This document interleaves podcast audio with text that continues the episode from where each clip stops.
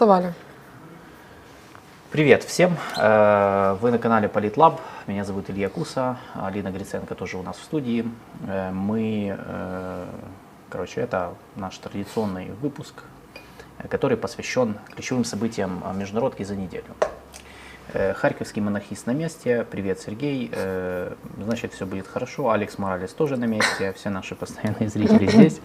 Те, кто у нас первый раз, это канал, где мы простым языком пытаемся объяснить всякие сложные вещи в международке. Ну, а те, кто всегда с нами, то приветствую еще раз. Спасибо, что вы здесь, и давайте начинать. У нас сегодня Николай Полевой, добро пожаловать, спасибо за спонсорство, добро пожаловать в нашу армию просвещения по международке, спасибо за поддержку. У нас сегодня три темы, мы решили сосредоточиться на... я думаю, что будет интересно. Значит, две темы, это 100% сейчас завалено, весь YouTube этим завален, и наш телемарафон.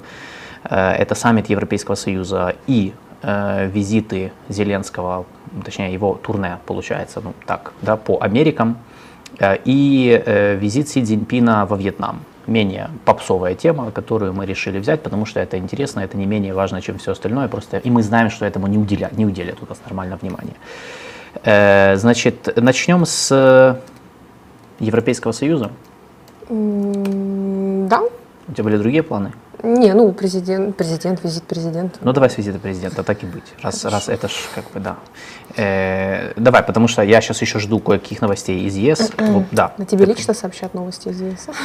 Позвонят, да, напишут сейчас в чатике. Значит, я думаю, да, мы начнем с поездки Владимира Зеленского в Латинскую Америку, а потом в Соединенные Штаты. Ну, получается, значит, я предлагаю вообще начать с такого вопроса, зачем? То есть, зачем ехать? Вообще, зачем ехать? Ну, тут, я думаю, ответ на этот вопрос многослойный, тут очень много причин, зачем ехать. Кстати, это был замечательный повод для того, чтобы заехать по дороге на Кабо-Верде. Это маленькая африканская страна. Я почему спрашиваю, зачем, да? Который мало кто, наверное, у нас вообще знал и слышал. Давай так, изначально Зеленский, то есть вообще официально, то есть изначально он ехал в Аргентину, да, на инаугурацию нового президента Хавьера Милея. Он вступил в должность 10 декабря. Да. 10 декабря. У Аргентины новый, очень интересный президент. Мы разбирали его многократно недообразно в предыдущих всех видео. Да. В одном видео. У нас было видео до этого, 2 недели назад. Я поставлю ссылку на него в описании, если кто забыл. Вот. То есть смысл был в том, чтобы поехать на инаугурацию. Зачем Зеленский поехал в Аргентину на инаугурацию? То есть я так понимаю, во-первых, его приглашали, насколько я понимаю. Да, конечно. Да. То есть есть официальное приглашение. То есть это такая дипломатическая практика, чисто понятно. Во-вторых, я думаю, что это правильная тактика, потому что, помнишь, когда мы разбирали, когда у нас было видео про Милея, про его победу, мы тогда говорили, что это на самом деле для нас неплохая новость, потому что это создает потенциальную точку входа в Латинскую Америку. Да. И я думаю, что в этом плане Зеленский сделал правильно. То есть, пользуясь дружественной позицией Милея по Украине, а он осудил вторжение России и сказал, что, в общем-то, оно поддерживает нас, Зеленский, по сути, пытается нащупать точку входа в регион через сближение с Аргентиной. И это правильно, потому что Аргентина одна из крупнейших экономик Латинской Америки, и один из... Да, государство, которое претендует на статус регионального лидера. А когда у тебя есть большая региональная страна, которая сочувствую тебе, которая открыта к сотрудничеству, которая, в принципе, готова стать таким транслятором твоих интересов в регионе, всегда проще продвигать свои интересы, свои нарративы и так далее, поскольку с Бразилией у нас не заладилось. Аргентина в данном случае может быть очень хорошей альтернативой. В принципе, можно даже сказать, что уже выполняет такую роль, потому что на инаугурации в Аргентине президент Зеленский встретился с президентом Эквадора Даниэлем Нобоа, с президентом Уругвая Луисом Лакальепоу, с лидером Республики Парагвай Сантьяго Пенья. А это все ребята, которые дружественно относятся к Украине. Уругвай вообще не поддержали нас. И даже вице-президент собиралась к нам с делегацией в прошлом году приехать, что-то не получилось. Сантьяго Пенья. Парагвай осудил действия России. Предыдущий президент Марио Бенитес осудил его наследник, последователь тоже, они сохранили отношения с Россией, потому что у них очень тесные экономические связи. Россия является одним из крупнейших экспортеров парагвайской сои и говядины, поэтому тут как бы чистый реализм. Но при этом политически они выразили нам поддержку. С Эквадором, в принципе, схожая история. Они продолжают поддерживать отношения с Россией, потому что Россия и Украина, кстати, являются одними из крупнейших экспортеров эквадорских бананов. А это та статья экспорта, по-моему, Эквадор крупнейший в мире, да, поставщик бананов, по-моему, если я не ошибаюсь. Да. Это очень важная статья экспорта. Да, это прям это ключевая статья экспорта. И новый президент Эквадора Даниэль Нобоа, он же сын бананового магната, да, который контролирует, магнат, ну, да, по сути, он монополист вообще в этом, не только в этом, но вообще в этом бизнесе. Да, то есть вот такая вот многосторонняя встреча. Я думаю, что, кстати, по этой причине и не скрывалось, что Зеленский поедет на инаугурацию, потому что куча людей, куча лидеров было, ну, как бы, то есть, например, визит в Норвегию был внезапный и неожиданный, никто не знал, что он поедет в Норвегию. Да, поэтому Аргентина, в принципе, уже частично взяла на себя такую роль медиатора, можно так сказать. Они с Хавьером Милеем, президент Зеленский и Хавьер Милей, обсуждали возможный саммит Украина-Латинская Америка, который, как бы, ну, из того, что мы знаем сейчас, обсуждается, что именно на территории Аргентины есть возможность организовать этот саммит. Но, я думаю, есть два ключевых момента, которые мы должны понимать. Во-первых, я думаю, не совсем корректно называть Милея проукраинским. То есть у нас вот есть вот эта тенденция делить, да, политиков на проукраинских и пророссийских, но нужно понимать, что да, это его точка зрения, и, ну, он проаргентинский в любом случае. То есть да, у него есть какая-то позиция по поводу войны, у него есть какая-то позиция там по ряду ключевых других конфликтов. Он, кстати, однозначно поддержал Израиль 7 октября, он в Инстаграм выложил... Он уже перешел в иудаизм? Я не знаю, нет, кстати, обсуждалось, да, в медиа была информация о том, что он рассматривает такую возможность, да, но он, в общем, поддержал Израиль после нападения Хамас. И да, в его мировоззрении США и Израиль — это ключевые партнеры для Аргентины. Это одна из причин, почему, я так думаю, что это одна из причин, почему он так относится к Украине, потому что в Латинской Америке, в принципе, к российско-украинской войне относятся вот через призму отношений с Соединенными Штатами. То есть те вот ключевые американские антагонисты в регионе — Венесуэла, Куба, Боливия, Никарагуа, которые находятся в конфликте со Штатами, они критически относятся, они поддерживают Россию, некоторые абсолютно, ну, то есть однозначно там поддерживают Россию в священной войне против нацистов и так далее. Есть страны, которые относятся, имеют хорошие отношения со Штатами и относятся, соответственно, к войне, осуждая Россию. Но очень часто отношение к России зависит от какого-то личностного фактора, я бы сказала. Потому что, например, в случае с Аргентиной Альберто Фернандес, предыдущий уже президент, занял нейтральную позицию. Вот Колумбия даже тоже может быть примером, потому что на момент вторжения президентом был Иван Дуке, и Колумбия, по-моему, при нем же, да, получила статус основного союзника США вне НАТО. Да. И вот Дуке однозначно поддержал Украину. Состоялись выборы, к власти пришел впервые в истории Колумбии левый президент Густаво Петро. У него более сдержанная позиция по Украине, по российско-украинской войне. Он более сдержанно относится к тому, чтобы там поддерживать или не поддерживать Украину.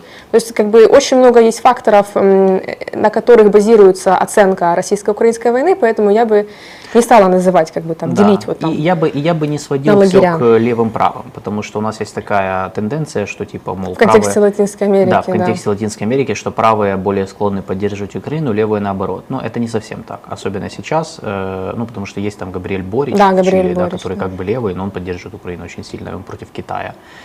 И в принципе, ну, то есть, как бы, я бы тоже не сводил это. То есть всегда старайтесь не упрощать до таких категорий, да, белые, черные, там, хорошие, плохие. Всегда есть какие-то индивидуальные левые, правые. Вот моменты. Да, нюансы. Абсолютно. Поэтому, но возвращаясь к Аргентине, это правильно. То есть, в принципе, то, что Зеленский сделал, я считаю, что его визит был правильным. То есть, то, что там, как бы мы ни относились к Милею уже, ну, с точки зрения его там личности, каких-то там тараканов в голове, которые у него безусловно есть, там каких-то приколов, связанных с его там видением экономической политики, это он еще покажет себя потом. Это уже будет важно для Аргентины, а не для нас. Но это правильно с точки зрения захода в регион, потому что действительно у нас с Латинской Америкой не задалось. Ну, не потому что последние 30 лет. Последние 30 лет у нас не задалось с Латинской Америкой. И, кстати, обидно, что не потому, что у нас плохо все шло, а именно, что мы вообще не обращали на это. Из-за чрезмерной приоритизации западноевропейского и североамериканского векторов. Да, я это так называю. Да, чтобы вы понимали, последний визит украинского президента в Аргентину был в 95-м. Кучма ездил. Да. Все. Больше не было. Поэтому в этом плане, то есть как бы здесь... И я бы, кстати, не рассматривал визит Зеленского с точки зрения личностных предпочтений. Ну, типа, вот он поехал к Милею, потому что он ему нравится. Я даже более того, я скажу, что, наверное, не надо так подходить к аргентинской политике, потому что вот это как раз ошибка, потому что мы затягиваемся в какие-то аффилиации, которые потом могут нам выйти боком, когда сменится власть. А в Латинской Америке часто меняется власть. Если те, кто следят за Латинской Америкой, знают, о чем я говорю, это постоянный карусель, где сегодня левая, завтра правая, потом еще что-то, потом левая возвращаются, потом и они друг друга садят в тюрьму. Ну, в общем, особенно в Аргентине. Это вообще как бы... То есть, Болсонара разве осудил агрессию? Я не помню, что Болсонара осуждал агрессию. Он занял нейтральную позицию. И как раз за, по-моему, неделю до вторжения он был в Москве и лично общался с Путиным. И Путин ему пообещал поддержку по ряду вопросов, в частности, в сфере поставок удобрений. Для Бразилии это очень важно. Путин обещал поддержать политику Болсонара в Амазонке, а Болсонара, которого поддерживало аграрное лобби, занимался просто нещадной вырубкой амазонских лесов и не обращал вообще внимания ни на экологические последствия. А амазонские леса – это вообще целая отдельная тема для разговора. Я не помню, чтобы… Ну, голосование в ООН – это одно, а Болсонару я не помню, чтобы он осуждал агрессию России, тем более, что у них с Путиным был личностный коннект такой. Я не помню просто, что Болсонару осуждал. И Зеленский же, по-моему, его критиковал за эту позицию, за нейтральную. И когда у них был телефонный разговор летом в прошлом году, в июле, в июле, Зеленский его осудил, очень сильно так пожурил. Я даже нашел 14 июля 2022 года. Президент Бразилии заявил, что он знает, как можно закончить войну между Россией и Украиной. И что он свои типа предложения передал Владимиру Зеленскому, ну, с которым поговорил на этой, ну, на той неделе, как бы по телефону. И судя по тому, что он говорит, решение лежит в том же, как закончилась аргентинская война с Британией в 1982-м с Фолклендами. Это Мальвины. He said without providing further details. Он сказал, не давая никаких деталей. Ну, то есть, короче, ребят, мы что-то обсудили, что не надо делить на пророссийских и на проукраинских. Каждый из них индивидуально пробразильский, проаргентинский, прочилийский и так далее. Да, вы как бы, когда вы делите на две категории, вы упрощаете и вы упускаете контекст. То есть это, ну, не запрещается как таковое, это, конечно, ваше дело, но мы на этом канале всегда продвигаем то, что как бы политика, она вообще сложная. И поэтому, ну, просто мы знаем, как аналитики, что, ну, нет, да, то есть нет таких категорий пророссийский или проукраинский, ну, то есть нету, очень редко бывает ситуация, когда политик там куплен, да, там какой-то страной, ну, прям вот, знаешь, с потрохами его выкупили, там, не знаю, и он там действует, он там агент влияния. Ну, особенно, когда мы говорим про Латинскую Америку, которая вообще далеко от этого конфликта, и на которую этот конфликт влияет очень и очень косвенно. Да, поэтому, а голосование в ООН вообще не критерий. Вообще ни о чем не говорит. Вообще не критерий оценки, ничего, вы не обращайте на это так сильно внимания, потому что, ну, голосовать в ООН можно как угодно, но реальная позиция страны, она определяется очень разными факторами. Очень часто страны, ну, я по Ближнему Востоку знаю, они голосуют там так, а потом в настоящей их позиция вообще другая, ну, неформальная, которую они там не публично продвигают. Поэтому, да, просто как бы я же говорю, мыслите сложнее. По крайней мере, на нашем канале мы как бы к этому всегда призываем. Это то, что, ну, нам кажется, помогает лучше понимать международную политику и, соответственно, легче ее воспринимать. Потому что вы же всегда, когда упрощаете, вы строите себе какой-то воздушный замок, потом он разрушается, и это очень больно. Возвращаясь к Аргентине, значит, я думаю, была еще третья причина, почему Зеленский это поехал. Ну, как бы, я думаю, что они решили все совместить с поездкой в Штаты. Я не верю в то, что поездка в Штаты была спонтанной. Да, в Штаты, да, не бывает поездок спонтанных, таких вот внезапно, ой, там, давай завтра мотнемся в Вашингтон и за всеми сенаторами встретимся. Это можно так только с Бразилией. Сейчас мы до этого дойдем. Когда ты решил поехать в Аргентину, по дороге заправиться, заскочить в аэропорт и пригласить президента на перекур. Да, сейчас мы, вот этот момент, мне кажется, не очень был эффективный. Значит,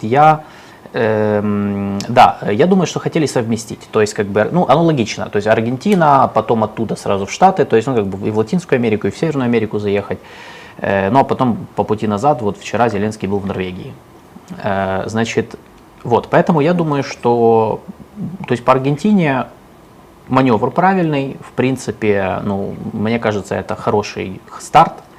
Дальше самое главное, чтобы это получило какое-то продолжение, потому что у нас в нашей практике Украины почему 30 лет ничего не было именно по этой причине. Вот Кучма в 95-м съездил в Аргентину и все. В 98-м приехал аргентинский президент с ответным визитом, и вот действительно все, если вы посмотрите, все, да. Просмотрите вообще интенсивность коммуникации, она очень быстро сошла на ноль.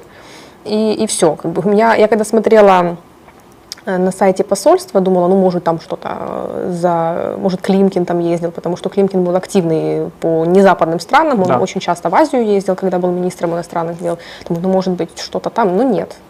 Но нет. Не срослось у нас как-то с Латинской Америкой за вот это 30 лет независимости, по сути, а очень зря. Как выясняется, мир очень маленький, мы последовательно игнорировали и пренебрегали целым набором векторов разных направлений внешней политики, а потом, когда случилось вторжение, ой, а чему Лула пророссийский, Абоне пророссийский, почему нас никто не поддерживает? Ну, как бы потому, что мы не занимались этим, мы не продвигали свои интересы в регионе.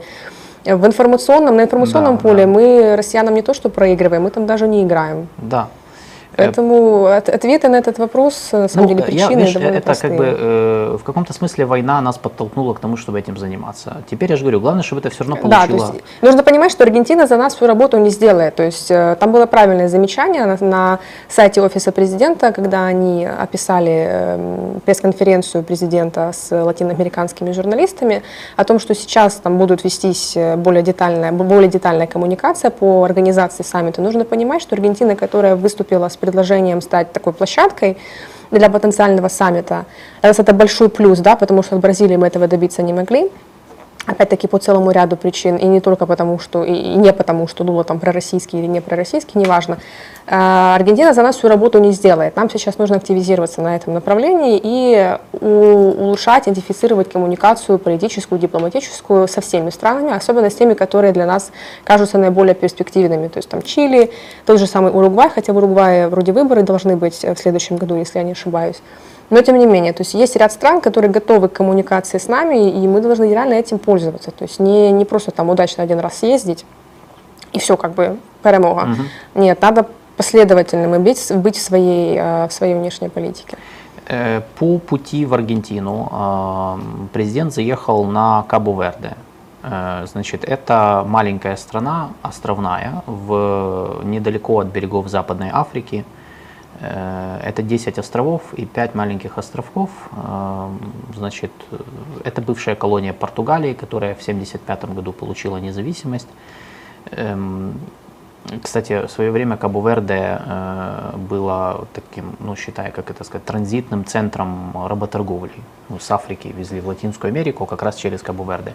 Так вот, там президент остановился и провел встречу. Я так понимаю, он был там на дозаправке. Да.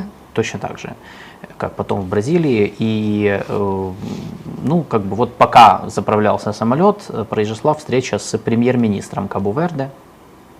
О которой президент страны ничего не знал?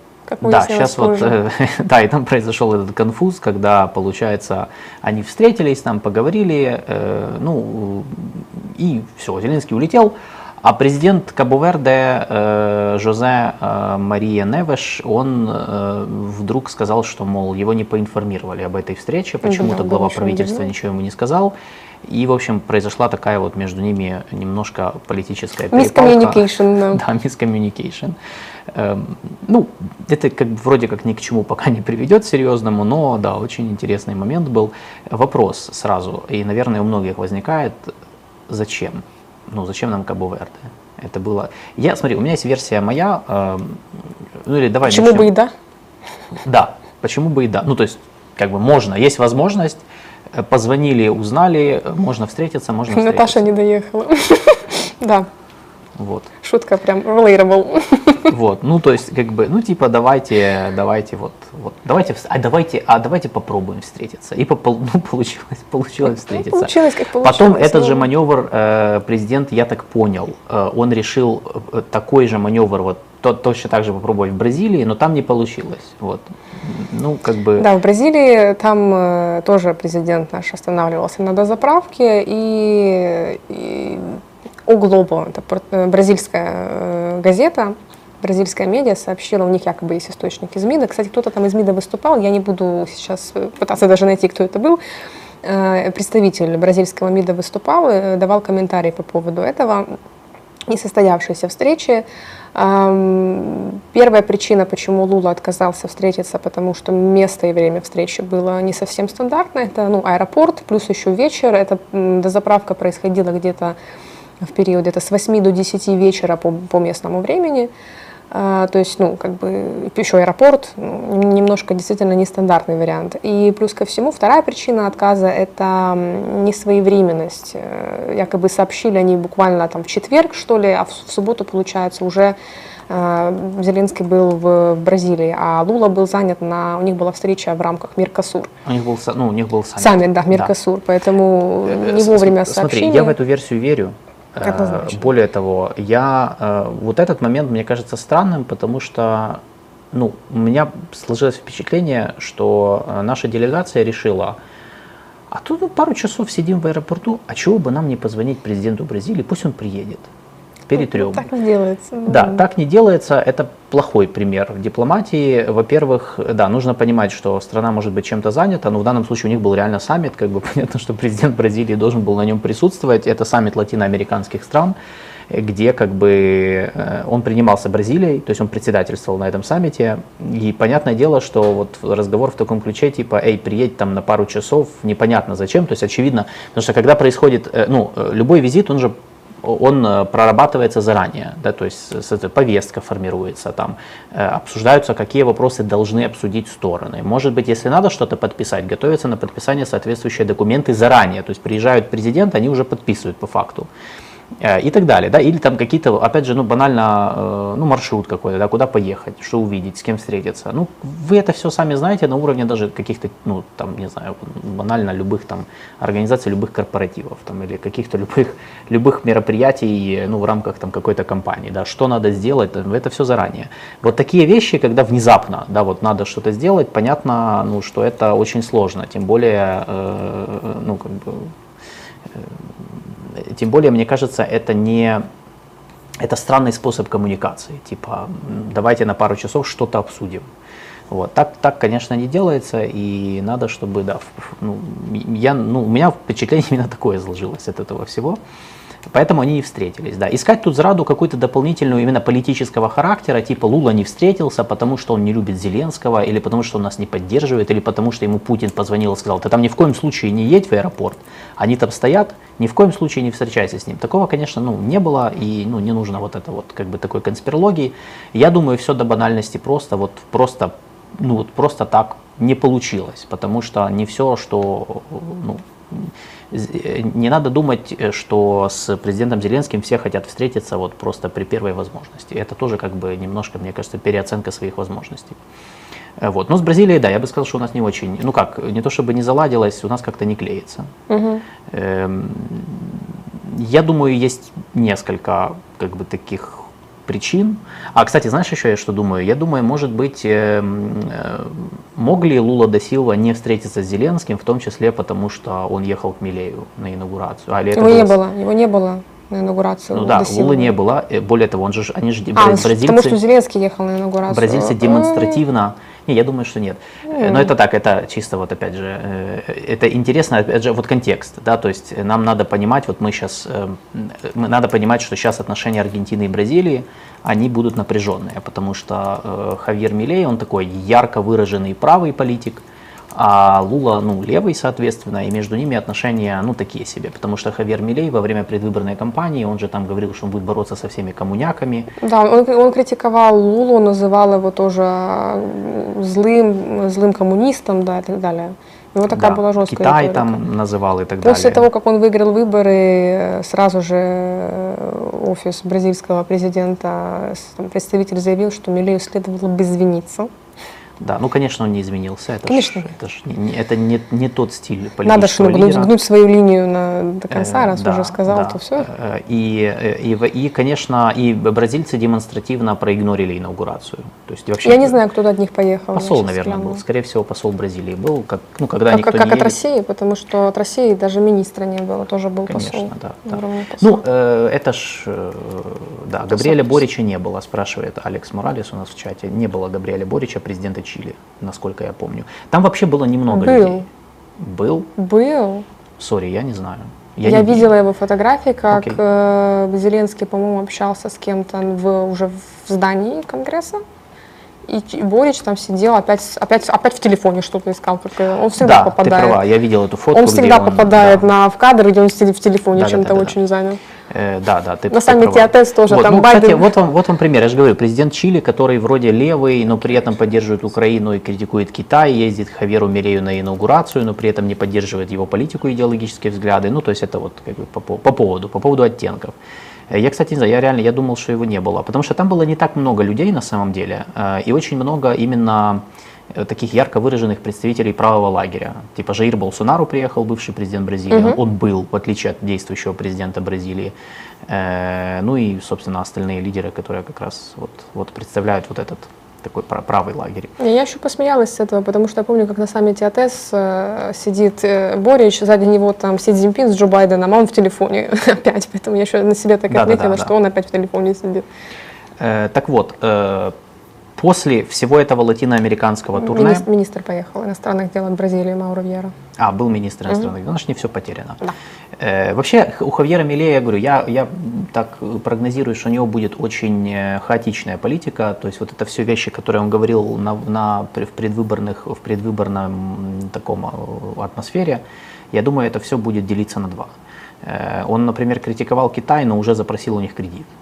Да, он запросил у них доступ к валютному свопу, потому что предыдущее правительство договаривалось о расширении свопа, потому что Аргентине нужны юани для платежей в МВФ. Да. Поэтому заявление о том, что я не имею дела с убийцами... и коммуняками, да, оказывается... Ну... Это нормально, на самом деле, политика, когда перед выборами кандидат становится либо радикально левым, либо радикально правым, а после прихода к власти центрируется и становится менее таким вот... Мы это рассматривали в нашем выпуске про Хавьера Милея, посмотрите его. Мы там просто рассматривали, как раз мы говорили о том, что когда человек придет к власти, это будет совершенно другая ситуация. Да, конечно, он попытается реализовать самые свои одиозные, такие популярные месседжи. Вот он сократил все-таки министерство, да, там с 17 до 9. Девальвацию песо они запустили все-таки, то есть они девальвировали песо на днях очень серьезно. Поэтому, но в остальных вещах, я уверен, он будет очень гибкий, если он захочет оставаться при власти. Помним, что у Хавьера Милея нет большинства в парламенте. У него маленькая фракция, всего 38 депутатов. Ему придется вступать в альянсы с другими партиями, ну, как бы, чтобы руководить. И одна из двух системных партий Аргентины, она его поддержала во время выборов. Патрисия Булрич, лидер этой партии, она стала у него в правительстве министром национальной безопасности. Она же была, по-моему, когда-то на той же самой должности. Она же баллотировалась в президенты, в первом туре проиграла, отдала свои голоса Милею, и он победил во втором туре, и за это он ей дал должность. Поэтому, то есть, как бы понимаем вот эти все, опять же, моменты. Поэтому, да, у Милея не будет какого-то, он в ручном режиме не сможет руководить всей страной. Это тоже нужно понимать. И правильно, вот Стас Кровец, кстати, спасибо за раздачу спонсоров, это супер, нас поддерживаете. Правильно же написал, вот дивна у них класификація на комуністи, не комуністи. ЄС краще підпадає під таку характеристику, чим Бразилія. Я, кстати, согласен. Ну, Милей по какому критерию оценивает левое, не левое, да, коммунисты, не коммунисты? Если по экономической политике это то, что ему ближе, то как бы ЕС... Социалисты в прошлом, все. В ЕС куча социалистов, социалистических правительств. То есть как бы в этом плане получается, он должен с ними тоже конфликтовать или нет? Ну, непонятно, вот тоже... Ну, поэтому да, понятное дело, может, что... он тут рассматривает через призму своего отношения к Штатам. Ну да, в Штатах тоже большой вопрос. И я имею в виду, что раз он рассматривает Штаты как ключевого союзника для Аргентины, то, соответственно, друг моего друга мой друг. Ну да, да. Поэтому но это... критики он избегает. Да, но я это к чему? Я это к тому, что вот эта вся риторика в стиле там белая, черная, коммунисты, не коммунисты, это все для бедных, да, поэтому мы же про это и говорим. То есть, не знаю, мы пора уже как-то исключать эту риторику, она в принципе для меня странная. Не-не, она есть, она всегда будет, просто ну, мы как бы на своем канале стараемся вот как бы об этом, вот эти моменты подсвечивать, чтобы было понятно, что надо вот через эти фильтры пропускать, то есть надо углубляться. Так, после этого, значит, теперь по поводу, перед тем, как мы перейдем на Зеленского в Штатах, это был главный, в общем-то, гвоздь программы, в принципе, я призываю всех подписаться, кто сейчас смотрит, подписаться, те, кто не подписан на наш канал, и поставить лайки. У нас просмотров сейчас больше, чем лайков, поставьте, нажмите эту кнопку и как бы едем дальше. По Штатам, значит, да, Зеленский приехал в Штаты, что там было? Я, наверное, оценю этот визит как неудачный. Ты с этим согласишься? Или я слишком... Мне кажется, что он неудачный. Могло быть и хуже, наверное. Насколько хуже? Они могли перед Зеленским провалить голосование еще раз. Там, или, ну, то есть, я думаю, просто хуже... Как Лула сказать, да ну. Вообще не принять его. Не, ну, я думаю, это такие радикальные... Не. Я думаю, что он был неудачный с точки зрения тех целей, которые ставила наша делегация, а они, в принципе, говорили публично, что они приехали уговаривать республиканцев поддержать пакет военной и финансовой помощи Украине. Пакет не поддержали пока что. Зеленский выступал перед Сенатом, это Верхняя палата Конгресса, где он пытался, как раз в том числе там были республиканцы, которые блокируют нашу помощь, и он пытался их уговорить.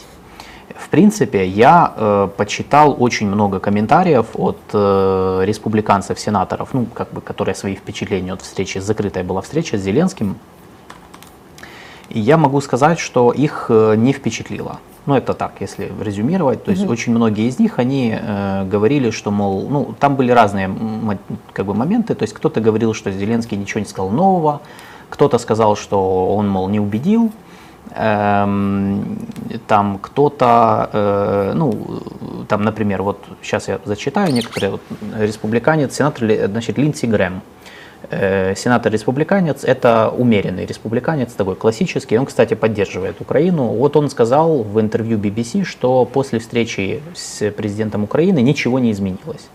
Вот он пишет, что я восхищаюсь им, но он нисколько не изменил моего мнения о том, что нам нужно делать.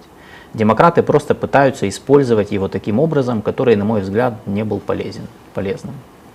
Ну, я думаю, он намекает на то, что... Ну, это вот отражает вот эту внутриполитическую борьбу сейчас между демократами и республиканцами по их внутренним вопросам. Ну, и вот как бы он сказал, что, к сожалению, Зеленский там ничего не смог изменить. По словам сенатора, он сказал Зеленскому, что безопасность границ США – это вопрос, который мешает заключению сделки, ну, по нашей помощи. То есть дальше сенатор-республиканец Эрик Шмидт тоже сказал, что после встречи с Зеленским он заявил, что не услышал ничего нового. Вопросы были очень заранее подготовлены, это были вопросы, призванные вызвать определенный ответ, все это мы уже слышали. По его словам, Владимир Зеленский и никто из тех, кто выступает за выделение 60 миллиардов долларов, ну это сумма как бы пакета помощи, которая на Украину идет, вообще пакет 111 миллиардов, 60 из них идет на расходы, связанные с Украиной. Мол, никто из тех, кто выступает за выделение этих денег, не сказали, как выглядит победа и как мы к ней придем. Все это главные вопросы, которые решают конечную судьбу этого дела, просто нет ответов. Когда вы приходите в Конгресс США и просите 60 миллиардов долларов в дополнение к 112, зная, что в следующем году может быть выделено еще 100 миллиардов долларов, я думаю, мы имеем право на более конкретные ответы. То есть, в принципе, я бы разделил ответы республиканцев как ну, несколько типов. Первое, мы не услышали, как должна закончиться война, стратегия победы, вернее, стратегия победы. Второе, нас не впечатлило. Третье, ничего нового. Вот. Ну, поэтому... В принципе, ну, я бы сказал, что Зеленский со своей стороны сделал все, что он мог. Он выступил перед Сенатом, у него была отдельная закрытая встреча с республиканцами, у него была встреча с лидерами демократического большинства в Сенате и республиканского, и лидерами республиканцев, ну, республиканской партии, и у него была встреча с президентом Джо Байденом. И и представителями администрации Белого дома. Ну вот все. То есть как бы там во время встречи Байден объявил еще один пакет помощи, но они сейчас, у них там осталось, у Пентагона осталось где-то около 1 миллиарда долларов на нашу помощь, а у Белого дома еще есть, насколько я, если я не ошибаюсь, еще есть около 5 миллиардов из президентской программы, там есть отдельная программа, под которую заложены деньги, которые не требуют утверждения Конгресса. И они вот сейчас вот эти вот деньги, которые остались, они их делят на мелкие пакеты, там по 150, по 200 миллионов долларов. И вот один из них был объявлен вчера во время встречи Зеленского и Байдена, ну как бы чтобы подсластить так визит, уже как бы чтобы он, ну, не расстраивались все совсем. И, но в целом, да, я считаю, что он был неудачный. Почему? Я думаю, что, ну, я не знаю, стоит ли вообще как бы сильно, ну, как, во-первых, я считаю, что у нас, ну, очевидно, некоторые аргументы, если верить самим республиканцам, аргументы президента были, ну, получается, недостаточными или устаревшими, я не знаю. Можно дискутировать о том, там, насколько конкретно вообще, как они, какой они ответ хотят получить, когда задают вопрос, там, покажите нам стратегию победы. Справедливо ли здесь критиковать наше руководство, что, ну, не показали стратегию победы? Не знаю. Знаешь, с одной стороны, это справедливый, наверное, вопрос, ну, от донора, как бы, да, типа, вот, покажите мне, вот, как вы хотите. То есть, по большому счету, для меня этот вопрос, это то же самое, что расскажите мне, как закончится война и когда. Ну, я его так воспринимаю. То есть не столько, как Украина победит Россию, столько покажите мне, где эндгейм, какой эндгейм. Ну, с другой стороны, у нас должны же быть хоть какие-то стратегии так, с учетом той помощи, которую мы получаем. Я не военный эксперт, мне сложно судить, но, как бы, наверное, должна быть все-таки у военного руководства, военно-политического руководства какая-то стратегия, как они вообще это видят. Как они планируют расход средств, расход той помощи военной, которую мы получаем. Да. Ну, я же говорю, поэтому тут, понимаешь, с одной стороны... А, судя по всему, оно не совпадает с видением и с фактическим ну, использованием. Да. Так оно и есть. Кстати, мы с тобой, кстати, тоже с прошлого года еще говорим о том, вот когда наметилась эта тенденция, где-то в конце, еще перед тем, как мы подкаст запустили, осенью прошлого года уже наметилась тогда тенденция, когда были видны вот эти вот это разное восприятие Штатами и Украиной войны, именно интересов, то есть и эндгейма, то есть, ну, конечного результата. Когда, потому что у нас с прошлого года и в принципе на официальном уровне у нас сохраняется вот эта конечная цель, граница 91 года.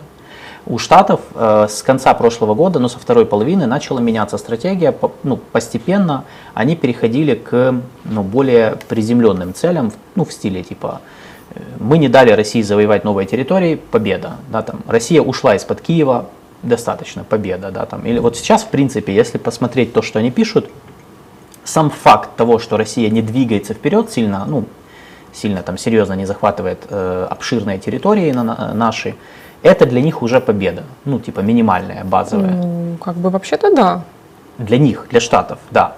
У нас, и как бы в этом, наверное, здесь вот присутствует вот эта линия раскола, потому что у нас же, понятное дело, наши интересы, они больше. Как бы у нас руководство хочет не просто обороны, а именно вот деоккупации территорий. Если деоккупация не происходит, это не победа.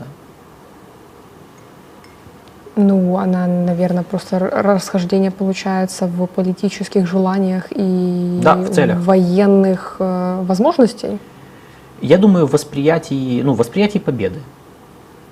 Зеленский, кстати, заявил же в Штатах, что мы уже деоккупировали 50% территории, которая была оккупирована начиная с 24 февраля. Ну, это, да, он включает территории под Киевом, там, Харьковская, да, Херсон. Херсон, да. Да. Плюс сейчас мы там продвигаемся вроде бы по левому берегу Днепра, на юге. Вроде бы, ну, из того, что я читаю, во всяком случае. Ну, я думаю, он это упоминал, но, видимо, как бы не подействовало.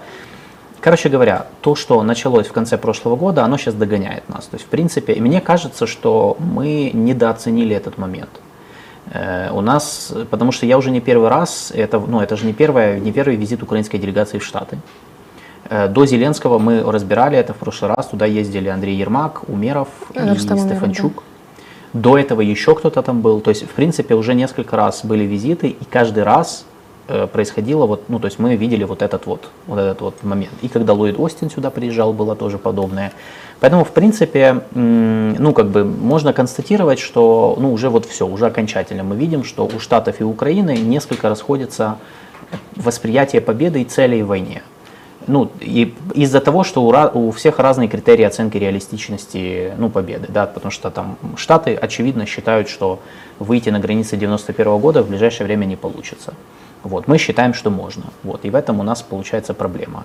В принципе, если исходить из того, что президент Украины продвигал именно вот этот концепт, что наша победа, это мы выйдем на границы 91 года, то, ну, очевидно, республиканцы не верят в это. И поэтому получилось так, как получилось. Но я скажу, что полной израды не произошло в том плане, что есть еще маленькое окно возможностей. Еще будет, по-моему, подожди, я проверю, потому что меня сегодня запутали, насколько действительно ли Конгресс ушел на каникулы или нет. Насколько я читал, у них еще будет неделя до 21 декабря, чтобы, ну, попытаться...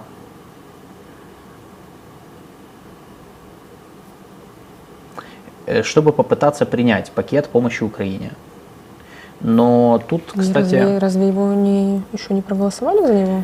Нет, это не тот пакет? Его голосование провалилось. На 800 с чем-то миллионов. Это не тот? Не-не. Его голосование провалилось. Это тот, который на 111 миллиардов долларов. То есть туда же входит Израиль, Тайвань, Украина. То есть, в принципе, я думаю, что... еще будет неделя до 21 декабря, ну, если сегодня они не решат внезапно уйти на каникулы, прям вот вообще все-таки не продлевать, но насколько я вчера читал, вчера еще стоял вопрос о том, что они продлевают работу Конгресса на неделю, чтобы иметь возможность за эту неделю еще поторговаться и договориться. В принципе, можно сделать вывод, что я думаю, что почему вот не получилось, причина один, мы недооценили политико-идеологический раскол в Штатах, ну, реально. То есть, видимо, у нас считали, что это не так серьезно, на нашу помощь не повлияет. Повлияло. Второе, мы про аргументы уже сказали наши, то есть, очевидно, наша стратегия, как мы ее видим, она не подходит республиканцам в Штатах. Ну, не знаю, что с этим делать, наверное, надо либо как-то с ними договариваться, продолжать диалог. Третье, мы стали заложниками внутриполитического торга республиканцев и демократов по поводу внутренних вопросов в Штатах, внутренней повестки, потому что все отмечали, что все завязано на... в вопросе финансирования, укрепления южных границ США. То есть, по сути, наша помощь напрямую зависит от того, насколько демократы и республиканцы смогут договориться по поводу того, что делать с южными границами. Республиканцы хотят, чтобы Байден выделил миллиарды долларов на укрепление южных границ, на сдерживание нелегальной миграции из Центральной и Южной Америки и на реформу миграционной системы. Администрация Байдена, в общем-то, с одной стороны, готова на компромиссы, но не на все, в том числе потому, что это очень непопулярные вещи. Если администрация Байдена ужесточит свою миграционную политику, становясь на позицию республиканцев, это может привести к оттоку голосов от Байдена, ну, в частности, латиноамериканских избирателей, ну, испаноязычных. И это очень серьезная, как бы, проблема для президента Байдена, потому что он уже потерял часть голосов мусульман в Штатах из-за своей позиции по Израилю, очень серьезно просел. И сейчас он может просесть еще по вот этому вопросу, ну, то есть, а это будет, ну, как бы, это будет очень, очень больной удар по его рейтингам накануне праймерис в Штатах. И, кстати, о политико-идеологическом расколе очень хорошо показал вчерашний день, когда после визита Зеленского вот, ну, пакет нашей помощи не рассматривался, но зато республиканцы проголосовали за расследование по делу об импичменте Байдену. Там дело, они его обвиняют в том, что он мог получать некие там бонусы от коммерческих сделок его сына Хантера Байдена. Его сын вчера давал показания в Конгрессе, и вот после этого... Ну, то есть это просто, чтобы мы понимали, насколько там все-таки обострена вот это вот противостояние между двумя партиями. Потому что, очевидно, импичмент опять политизированный, то есть мы опять включаем ту же историю, которая была с Трампом, только теперь с другой стороны. Перед выборами вот теперь, ну, очень, очень интересно, да, получается. Очевидно, что это не будет способствовать нормальному диалогу между двумя партиями. Поэтому я думаю, что будет дальше. Я думаю, что торги продолжатся еще неделю до 21 декабря, ну, если они продолжат работу Конгресса. И дальше либо Конгресс примет пакет помощи на базе какого-то компромисса, либо они уйдут на каникулы, это значит, что до середины января 2024 года денег не будет.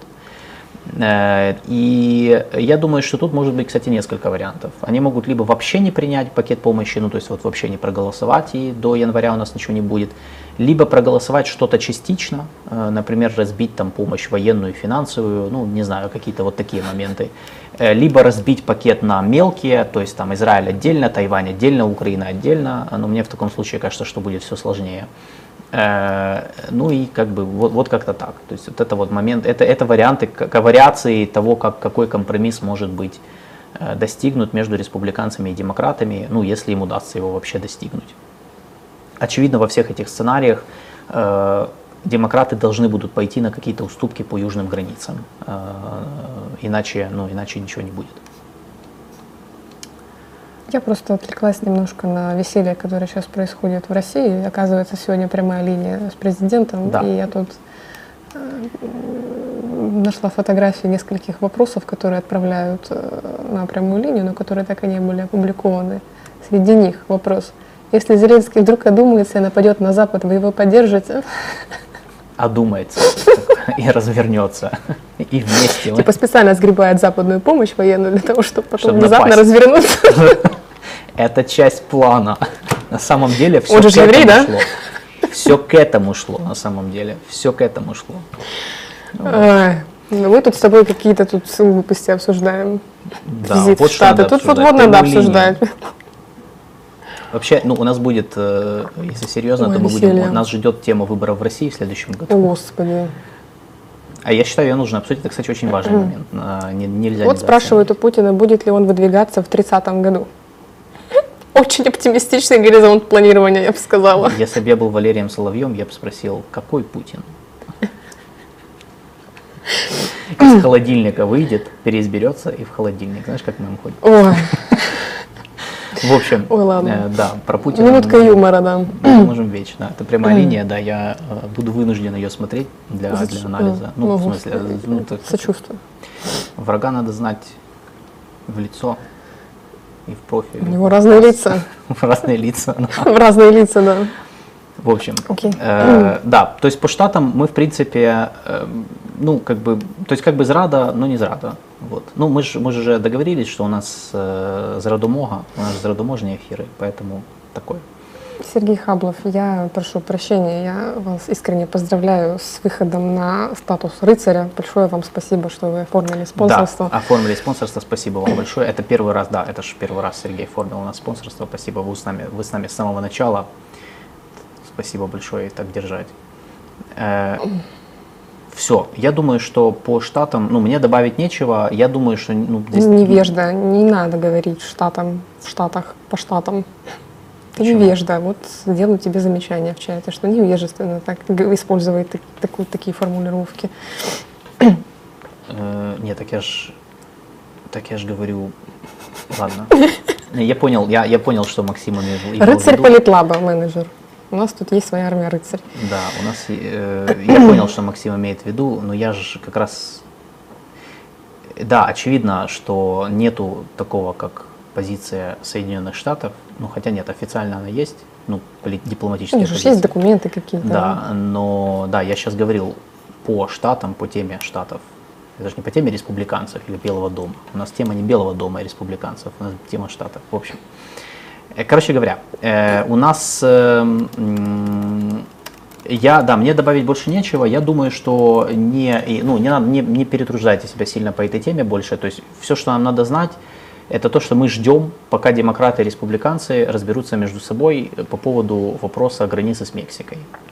Вот так это все звучит сегодня, это к вопросу о том, насколько мы завязаны в мире. Мир маленький, да. Да, мы зависим от американско-мексиканской границы. Все. Кстати, это лишний аргумент в пользу того, что нам надо заниматься западным направлением, кстати, глубже. Знаешь, парадокс в том, что вот мы говорили про Латинскую Америку. Западным каким западным? американским, в том числе американо-европейским, ну, евроатлантическим, или как это там, трансатлантическим, okay. Да, можно как угодно это называть. Парадокс в том, что вот мы говорили о Латинской Америке и о том, что получается, ну, мы не дорабатывали. Но я думаю, что вот эта ситуация с Соединенными Штатами показывает, что, ну, нам, наверное, надо глубже заниматься и этим тоже. Потому что, ну, мы не до конца, как мне кажется, мы не до конца понимаем даже внутриполитический контекст иногда наших западных союзников или партнеров, кому как нравится. Okay. Вот. И это, ну, это лишнее, вот сейчас оно как бы видно очень хорошо. Так, все, поехали к третьей теме. Да. Саммит ЕС или мы... А, вторая тема, да. Саммит ЕС. Okay. Саммит ЕС. Что? Саммит ЕС должен состояться сегодня-завтра, на котором должны одобрить 4-летний пакет помощи Украины в 50 миллиардов евро и обсудить начало переговоров о вступлении. Саммит должен, как я понимаю, да, должен был состояться чуть раньше, но поскольку все сейчас дружно водят хороводы вокруг Виктора Орбана, пытаясь его убедить изменить свою принципиальную позицию по Украине, чтобы дать зеленый свет, да, все-таки переговорам о вступлении, то саммит отложили на сегодня, на 14 декабря. Сегодня первый день. Да. Продлится он 2 дня. 14-15. И да. Может быть, я читал, что они могут его продлить до субботы. В случае, если будут торги. Они будут. Они будут. Какая повестка саммита? Ну, то есть, я бы, смотри, я так понял, что там 3 вопроса стоят. То, что ты сказала, это пакет помощи Украине. На 4 года. Это на 4 года, получается, 50 миллиардов евро. Я не знаю. Не, я к тому, что 50 миллиардов евро это и военная, и финансовая помощь. Но я в этом не уверен, потому что мне кажется, это только финансы, это не военная помощь. У них должно быть какое-то еще решение по Европейскому фонду мира. Вот, это отдельно. Да. Значит, сейчас, военная помощь вот, зависит от этого решения, насколько я понимаю. То есть, смотрите, даже мы не запутались, потому что в ЕС все очень сложно всегда. Значит, первый вопрос, который будет стоять на повестке, это 50 миллиардов евро, которые нам должны выделить на 4 года. Это финансовая помощь, то есть это все, что касается поддержки нашего бюджета, в том числе то, что, как бы, то от чего зависят социальные выплаты, там, ну, просто вот, выплаты там, бюджетникам у нас. Второй вопрос. 12-й пакет санкций против России. Его вроде согласовали и должны принять на саммите ЕС. В 12-й пакет войдут, ну, из самого действенного, это ограничение на экспорт российских алмазов. Ну, взялись за драгоценности, это, ну, это серьезная отрасль в России. Хотели запретить России продавать танкеры нефтяные, но, ну, для перевозки энергоносителей, но в итоге смягчили там этот пункт, то есть там полного запрета нет. На этом настаивали Греция и Кипр, которые посчитали, что такие запреты, они поставят их в невыгодное положение конкурентное. И третий вопрос – это расширение Европейский фонд мира, в который должны быть заложены деньги, ну, я так понимаю, они подвяжут военную помощь в долгосрочную, это типа долгосрочная программа нашей поддержки. И еще вопрос расширения ЕС. То есть это то, что касается членства Украины в Европейском Союзе, но в целом тема звучит как расширение ЕС, то есть, ну, там будет решаться вопрос не только Украины, там принципиально стоит вопрос, стоит ли Европейскому Союзу расширяться. Сейчас именно так вопрос стоит в Европе. То есть не принимать ли Украину, а вообще расширяться ли или подождать. И понятное дело, если расширяться, то тут у нас несколько кандидатов. Это Украина, Молдова, Грузия, плюс Западные Балканы. Те, которые ждут. Ну, есть еще Турция, но... Ну да, ну, Турция тоже, как бы, у нее же статус все-таки есть кандидата. Значит, я думаю, давай начнем с...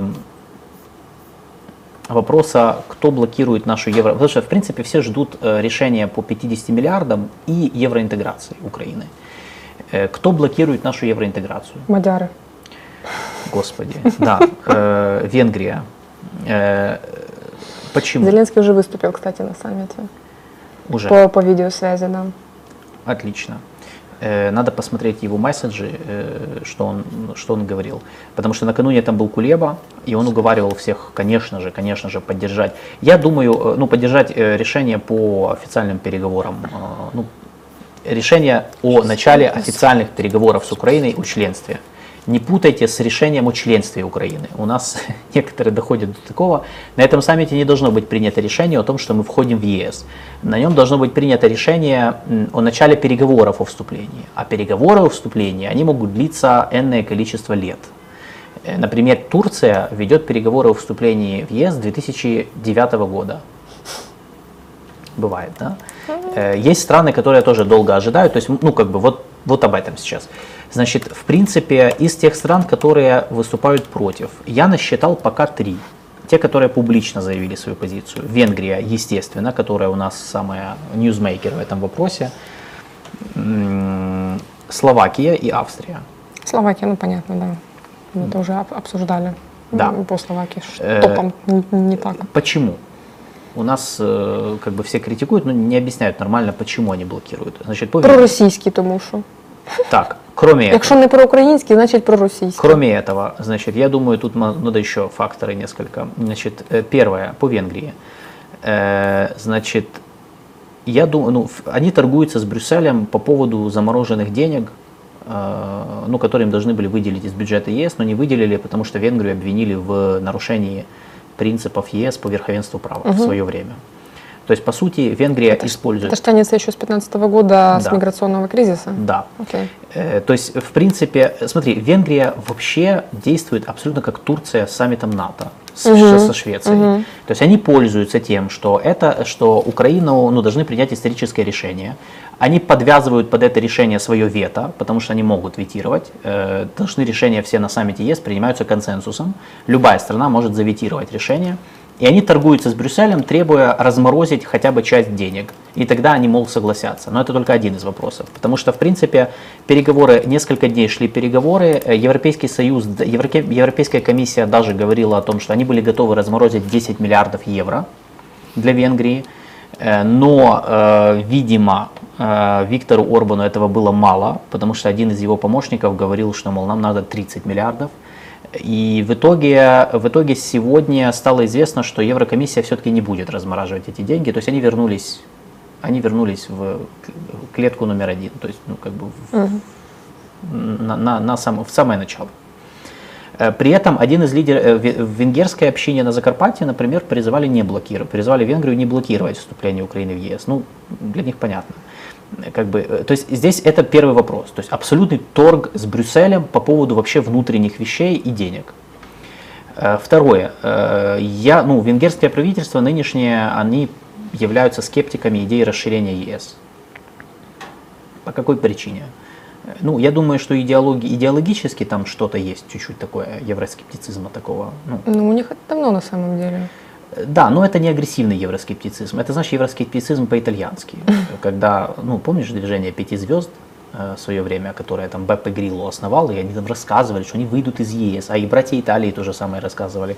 Но в итоге, оказавшись у власти, все нормально. Никто никуда не вышел, все было нормально. Потому что бюджет ЕС очень интересный. Ну, Венгрия, кстати, одна из стран, которые являются бенефициарами, одним из крупнейших бенефициаров, то есть получателей денег из бюджета, а не донорами, в отличие от Германии или Нидерландов. Так вот, я думаю, что идеологически, да, это такие не самые агрессивные, но евроскептики, то есть им нормально сохранять уровень интеграции и расширения ЕС на том уровне, на котором он есть. Потому что при этом они остаются, то есть они получают столько же, сколько получают, потому что, ну, банально, принятие новых членов влечет за собой, ну, увеличение расходов на них. Украина, это просто конкуренция, то есть just business. Транзит людей, да, то есть рабочие места. Да. Свободное перемещение людей. Да, поэтому в этом плане вот почему я не согласен, когда Орбана называют пророссийским и все, то есть только этим объясняют, потому что здесь очень много интересов. Про-венгерский. Да, но здесь очень почему? Надо это объяснять, то есть, что, ну, как бы Украина большая страна, и наше вступление в ЕС, и мы разбирали это тоже в одном из наших эфиров, надо эти все ссылки поставить, потому что реально у нас уже много накопилось материалов, к которым можно возвращаться. Наше вступление в ЕС, оно приведет к перераспределению потоков в Европейском Союзе, очень серьезному. Мы будем претендовать, мы, очевидно, будем бенефициарами, мы не будем донорами, потому что, ну, у нас слабая экономика, ну, будем говорить вещи, называть вещи своими именами, слабая промышленность, ну, как бы мы будем нуждаться в деньгах. а не давать больше, мы будем брать больше. И в этом плане мы будем конкурировать с Венгрией, там, со Словакией, с Польшей частично, да, там, с другими странами, которые тоже являются получателями больше. И по этой причине, мне кажется, конечно же, Будапешт не горит желанием, они не горят желанием ускорять процесс вступления Украины в ЕС, как и многие, так как и других стран. Но Украина особенно, потому что мы крупнейшая страна из тех, кто претендует, и большой рынок. И понятное дело, что мы можем создать определенные дисбалансы, к которым никто не готов. Плюс есть вопрос нацменьшинств в Украине, венгерского меньшинства, которое постоянно педалирует Будапешт. Я думаю, будут же еще торги за языковой закон с Украиной. Да, и мы же уже приняли поправки, уже приняли закон, который позволяет нацменьшинствам получать образование на своем языке. Это касается венгров тоже, но Будапешт все равно это не удовлетворило, они еще хотят. Но они хотят расширения автономных прав венгров, автономных не юридически, а имеется в виду своих языковых, культурных прав. На Закарпатье, я думаю, что это делается чисто под электорат. Орбан же играет на теме как этого защитника всех венгров. Угу. Для него это такой скрепная тема, на которой он уже сидит. Ты видишь, как возродить 10. Великий Туран. Великий Туран — это слишком. Как идея очень интересна. Ты хоть объясни тогда людям, что такое Великий Туран. Великий Туран, да, это концепт, то есть расширение, да, венгерских границ. Так, своего рода я бы провела аналогию с империей Цин и Китаем, да, то есть что как Мао Цзэдун планировал расширять границы новой Китайской Народной Республики до границ империи Цин. Вот Великий Туран — это нечто, потому что Булаш, по-моему, да, когда-то исторический регион, да, Туран, у нас тревога, да? Да, то есть перекликается, то есть просто про Великий Туран многие пишут в контексте внешней политики Эрдогана, что это он пытается возродить Великий Туран как некий исторический регион тюркоязычных народов. Да. А венгры, я так понимаю, пытаются просто найти свое место в мире и в Европе, потому что у них, мне кажется, присутствует, это чувство собственной уникальности, в связи с тем, что они отличаются от всех европейских народов. И язык, например, в частности, да. Даже финно-угорская гилка. То есть у них язык очень сильно отличается, у них традиции отличаются, и вот это дает им такое вот, как у японцев я бы сравнила, чувство вот уникальности, особенностей, да, всей Европы. А Великий Туран — это вот одна из тех концепций, которая помогает идеологически консолидировать вот это, как-то сплотить, что ли, это чувство уникальности. Есть версия, что венгры этнические, по происхождению... С Урала пришли, мигрировали. С тюркоязычных регионов, то есть у них есть какие-то исторические связи. Великий Туран — это такая вот скрепная идея, которая очень похожа на идею какие есть еще? Большая Сирия, есть такая идея. Русский мир. Русский мир — это другое, это не территориально. Орбан — защитник всех венгров, а Путин — защитник всех русскоязычных. Вот в таком ключе, да. Я бы где-то сравнил. Просто русский мир, он не столько территориальный, сколько он посягательство на, по сути, культурное, в том числе, пространство, языковое, но в целом, и историческое в каком-то смысле. То есть это такая идея, которая, это не какая-то гранд-стратегия Венгрии, просто это, я же говорю, это такая скрепа, на которой Эрдоган тоже, на которой Орбан сидит уже лет 10, и время от времени ее вспоминает в контексте всяких исторического дискурса, такого полуревизионистского, который они время от времени разыгрывают в противостоянии с Западной Европой. То есть все это, конечно, в европейском контексте. Гунно-тюркские народы. Да-да-да, я же говорю, это вот тяготеет у них... туда, вот к тюркоязычным. Да, народам. Да. Поэтому, вот в этот момент, то есть это просто у нас возникает сразу ассоциация с русскими, с Россией, да, с экспансией, к которой тяготеет все время Россия со времен, с незапамятных времен. Но это все-таки разные истории, но просто мы должны это понимать. Вот есть это конкретный политико-идеологический контекст, который у Орбана присутствует, причем, я думаю, на личностном уровне. Вот лично он, ему эта ниша очень нравится. Еще дальше Словакия. По Словакии. Словакия тоже, во-первых, там тоже правительство сейчас, которое скептически относится к идее расширения ЕС. Если даже они будут голосовать за, а я думаю, они могут голосовать все-таки за то, чтобы начать с Украины переговоры о вступлении, они все равно не будут, потому что они говорили о том, что они против ускоренных каких-то процедур. Плюс они точно так же торгуются с Брюсселем по своим темам, плюс там тоже есть интересы их фермеров, грузоперевозчиков, там бизнеса, связанного с банальной конкуренцией, и мы это видим на границе, по поводу страйков дальнобойщиков и так далее. И Австрия. В Австрии они менее они заняли такую позицию. Во-первых, они считают, что Украина не готова к членству и надо подождать. Я, кстати, с этим согласен. Я согласен с тем, что мы не готовы к членству пока что. То есть нам надо еще кучу всего сделать тут дома, прежде чем претендовать на это. И они сказали, что Украине не надо делать исключения, потому что есть другие государства, которые давно ждут. И он привел, и канцлер Австрии приводил в пример Боснию. Почему Турцию? Турция же не камильфо, и вообще Турцию никто не хочет принимать, а Босния уже ждет. Об этом мы опять же говорили с тобой, о том, что в Европе есть группа лоббистов, которые очень за Западные Балканы. Надо сказать, что Западные Балканы, они давно ждут. Это правда. То есть они начали свой путь к евроинтеграции раньше нас. Многие страны ждут уже очень давно, и по ним тоже очень болезненно всегда проходило это. Каждый раз они тоже ждут, но ничего не происходит. Еле-еле им там давали статус кандидатов, кому-то дали, кому-то не дали. И по этой причине они очень ревностно относятся к этому саммиту, потому что, что это Украине из-за войны, очевидно, из-за войны делают такие поблажки. Хотя, например, с их точки зрения, мы не так старались в внутренней политике, как они. И например, часто приводят пример Македонии, Северной Македонии, которая уже, уже и название поменяли, уже все что угодно сделали, пошли на сумасшедшие уступки. Сейчас, правда, болгары требуют, чтобы они... Там же болгары сейчас требуют, чтобы северные македонцы где-то в Конституции закрепили, что они не македонцы, а болгары. Там сумасшедшие вещи, там требуют просто немыслимых уступок. И что македонцы, не македонцы, а болгары? Болгары считают, что... Там тоже болгары? В Македонии? Да. Окей. И и на это есть основания, да? Что? На это есть основания? Какие-то исторические этни... Это вопросы такого характера очень дискуссионного. Это как, если основания... Пусть проведут консультативный референдум какой-нибудь. Да. Кстати, правильно приводят у нас как молдаваны и румыны. Молдова же написали, что у них не молдавский язык, а румынский. То есть то, что молдавский, то румынский язык. То есть это вопрос их внутренний, но суть в том, что есть много стран, которые уже пошли на какие-то жертвы, кто-то пошел на уступки, кучу они там вбухали денег в какие-то реформы, не все заработали, правда, как у нас, но тем не менее.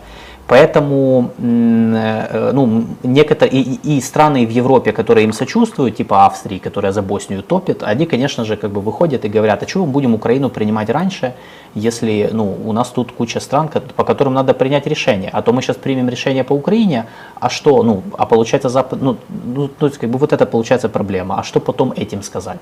Еще подождите 5 лет, потому что мы будем переваривать Украину лет 10. А это же вопрос членства Украины, он же не просто членство, это вопрос, как принять страну и переварить ее, то есть приведя к стандартам и принципам ЕС, чтобы страна не утянула ЕС на дно. А мы большая страна, нас надо переварить и мы должны быть готовы к этому. Поэтому я с канцлером Австрии согласен только в том плане, что мы не готовы, внутренне. Я всегда был сторонником подождать, не спешить с евроинтеграцией, потому что она красиво звучит политически, но экономически это очень серьезный процесс, над которым надо прям работать. Очень серьезно, и спешить на самом деле некуда. Поэтому тут такие вопросы звучат. Посмотрим. Я думаю, будет... Я вижу несколько сценариев по саммиту. Первое. Примут решение начать официальные переговоры с нами. У нас власти продадут это как большую перемогу. В Брюсселе тоже подадут это как перемогу, скажут, мы политически, продемонстрируют политическую поддержку Украины, чтобы снизить на себя давление, и особенно на фоне этой проволочек с внешней помощью. В подарок еще примут 12-й пакет санкций, который фундаментально не меняет баланс сил, но окей. Тем более давно не принимали санкционный пакет, Зеленский даже упрекал Европу в этом. И вот все будут довольны. Переговоры начнутся о членстве, но я думаю, они будут медленные, долгие, и как бы быстрого членства у нас не будет. Сценарий второй, я думаю, не примут. Это если заблокируют решение начать переговоры с Украиной. В таком случае вопрос будет отложен на следующий год, ну, к следующему саммиту. И там опять будет либо повторение вот этого саммита, опять будут ждать решения, либо придумают вообще какой-то другой формат. Пресс-секретарь Венгрии, сейчас, пресс-секретарь венгерского правительства, я найду... Желтым, по-моему, да? Не-не, Берталан Хаваши сказал, что Украине, может быть, вместо членства надо предложить формат стратегического партнерства. Спасибо. Спасибо. Спасибо большое. Вот, то есть как бы, ну... Как вариант. Ой, долго думал, интересно он. Не знаю. Но это формат, который может ну, рассматривать, это такой крайний случай, типа... Вообще, я говорю, Европейский Союз, они же мастера придумывают какие-то форматы альтернативные. Я до сих пор помню историю с аспирантом НАТО. НАТО тоже, да. Аспирант НАТО, о боже. Аспирант НАТО, да, это прям... Ну, aspirations в смысле, да? Не, ну понятно, но у нас это просто, это же гениально. То есть они создали формат, который ничего не предполагал, но зато... в смысле аспирант, что ты можешь поступить, да, в аспирантуру и потом еще защищаться 15 лет. Доктор НАТО. По старым правилам же ты мог закончить аспирантуру, а потом еще всю жизнь не защищаться и в какой-то любой удобный момент защититься. В этом смысле, да, аспирант? Я не знаю, в каком смысле. Ну, типа, в смысле aspirations, конечно. Okay. То есть наши чаяния по поводу евроатлантической интеграции. Но вообще в Европе, ну, мастера придумывать альтернативные форматы, которые ничего... Ну, это как с ПДЧ тоже, я помню, в этом году это было еще, правильно? Я уже потерялся. Да, когда мы разбирали, когда на саммите НАТО в Вильнюсе нам убрали ПДЧ. План действий по членству в НАТО, но при этом все условия, которые нам надо выполнить, остались. Просто теперь они по-другому называются и разбились на, как-то они называются, планы, стратегичные планы дій, как-то так, ну, национальные планы ну, уряду, которые должны типа утверждаться каждый год. То есть вот это тоже один из сценариев. То есть когда, если поймут, что вот невозможно договориться, придумают какой-то альтернативный формат пока что, на вот время, пока... не стабилизируется ситуация, не будут поняты политические расклады по региону, и потом можно будет говорить о членстве. Ну или пока мы не будем полностью готовы, конечно же. Вот.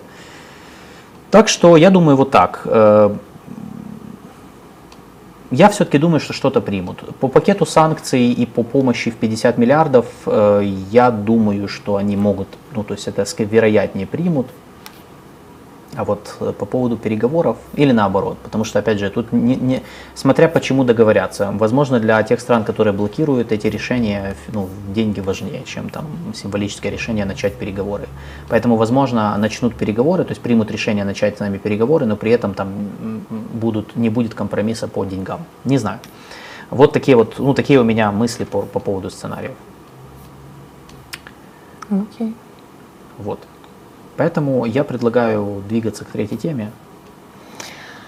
Так, третья тема – это визит Си Цзиньпина в Ханой, во Вьетнам. Визит был довольно интересным, у нас его как-то так упустили немножко. Закончился визит, он продлился с 12 декабря до сегодняшнего дня, сегодня визит был завершен.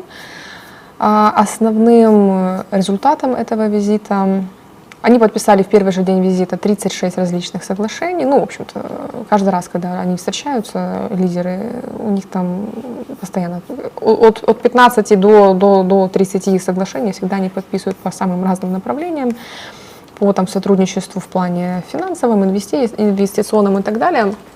Что в этот раз было интересно, стороны объявили о создании стратегического китайско-вьетнамского сообщества общего будущего для обновления китайско-вьетнамских отношений. То есть таким образом Вьетнам как бы поддержал все те идеи Си Цзиньпина, которые касаются сообщества единой судьбы человечества. Это, ну, в общем-то, такая концепция идеологическая, я бы даже сказала философская, да, о том, что мир маленькие, да, все страны неразрывно связаны, безопасность одной стороны может зависеть от безопасности другой и не может быть достигнута за счет разрушения безопасности, да, другой страны. Плюс ко всему Вьетнам поддержал все концепции Си Цзиньпина, которые были за последние пару лет озвучены и предложены. Это глобальная инициатива безопасности, глобальная инициатива развития, глобальная инициатива, цивилизационная инициатива.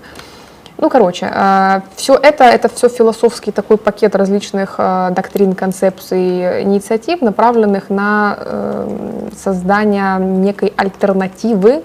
Мы, кстати, до эфира говорили, если про глобализацию, вестернизированной глобализации. То есть Китай пытается предложить миру нечто новое, где какой-то новый альтернативный миропорядок, где США не являлись бы однозначным лидером и гегемоном. Но при этом все это под соусом некого равенства, да, что все страны равны друг с другом. Как Си Цзиньпин говорит, не бывает плохих стран, каждая страна по-своему хорошая.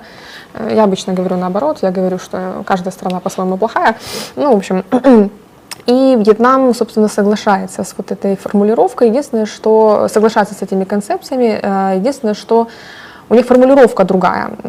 Как я читала, что это именно вьетнамские дипломаты настояли на том, чтобы вот эта формула финальная звучала более нейтрально. То есть не сообщество единой судьбы человечества, а вот общее будущее у Китая и у Вьетнама. И они намерены в дальнейшем его как-то развивать. Вьетнамско-китайские отношения, в принципе, приобретают в последнее время некую новую характеристику, я бы сказала. Например, в прошлом году, после того, как Си Цзиньпин переизбран был в третий раз на пост генерального секретаря Коммунистической партии Китая, первым лидером, с которым он встретился, был как раз-таки генсек ЦК Коммунистической партии Вьетнама Нгуен Фучонг, который прибыл в Пекин сразу же, буквально после завершения съезда Коммунистической партии Китая в октябре прошлого года. Это при том, что они не встречались где-то порядка около 4 или 5 лет, по-моему, лично. Вот. У них тоже тогда было подписано очень много различных соглашений, меморандум о сотрудничестве, взаимопонимании и дружбе на 5 лет, 22-27 год и так далее. Там очень у них была теплая встреча за чаепитием, да, это тоже, на это многие медиа обратили внимание, что это якобы вот такой вот жест гостеприимства. С Макроном, в принципе, было то же самое, когда Макрон приезжал, Си Цзиньпин ему организовал там традиционное китайское чаепитие. Вот, что еще можно здесь сказать? В целом, если резюмировать, зачем Си Цзиньпин поехал во Вьетнам? Во-первых, это был ответный визит. Он встречался с президентом, по-моему, в этот раз, но это, в принципе, ответный визит был на вот встречу с коллегой, которая состоялась в прошлом году в Пекине. Это, во-первых. Во-вторых, тут саму роль играет Вьетнам как таковой, как страна, потому что Вьетнам, в принципе, очень интересная вот в геополитическом аспекте страна, потому что это такой классический вот пример middle power, я бы сказала, что это региональная держава, которая стремительно развивается и при этом имеет ряд очень четких принципов, которых последовательно придерживается во внешней политике, что позволяет равно удаляться Вьетнаму от основных центров силы в мире, да, то есть от Китая и от Штатов, лавировать между ними абсолютно безопасно и поддерживать сотрудничество и с той, и с другой стороной. Буквально за 3 месяца до вот визита Си Цзиньпина во Вьетнаме находился Джо Байден. И Вьетнам вроде как единственная страна, которую в этом году посетили оба лидера. Да? То есть лидеры двух конфликтующих сторон такое большое внимание уделяют Вьетнаму. Это при том, что с одной стороны, это связано с экономическим развитием Вьетнама. Они в 80-х годах запустили политику экономического обновления и модернизации, которая по-вьетнамски называется «Дой Мой». И у них действительно экономика растет, особенно в последние годы, бешеными темпами. Порядка 7% ВВП у них растет в год. В прошлом году Вьетнам стал страной с наибольшим процентом вот роста ВВП в Юго-Восточной Азии. И это связано также еще и с тем, что некоторые компании, глядя на то, как развиваются отношения между Китаем и Штатами, учитывая уровень конфронтационности двух сторон, не хотят рисковать и переносят производство во Вьетнам. То есть дело как бы не в идеологии, а вот, по сути говоря, в безопасности.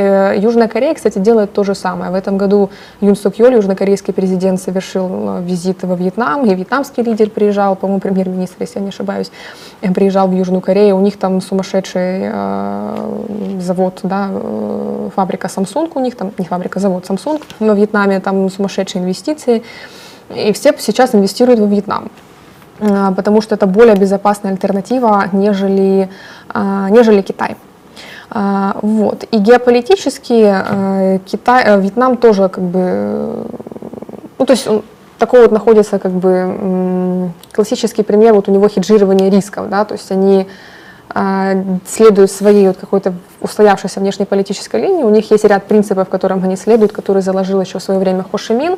Это нет иностранным базам на территории Вьетнама, нет там деидеологизации внешней политики, что позволяет им вот поддерживать стабильные отношения, в принципе, со всеми сторонами. И вот внешняя политика Вьетнама некоторыми экспертами сравнивается с внешней политикой Таиланда.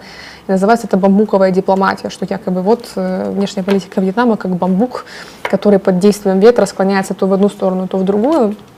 Ну и, собственно, мы видим плоды вот этой вот линии, которую они продолжают, не проводят, да, еще с конца 80-х годов. И сейчас Вьетнам, да, действительно одна из наиболее динамично развивающихся экономик АСЕАН, который постепенно расширяет границы своего влияния, по сути. Хотя Вьетнам сейчас все еще находится, считается страной с низким уровнем доходов, но они постепенно уже выходят из этого статуса, переходят в статус страны со средним уровнем доходов. Вот. Нужно понимать, что я добавлю по Китаю то, что ты говорила, и в принципе мне кажется, что большая часть стран Юго-Восточной Азии с этим согласны, что в общем-то ни Китаю, ни многим странам Азиатско-Тихоокеанского региона невыгодно сворачивание глобализации, как у нас часто думают.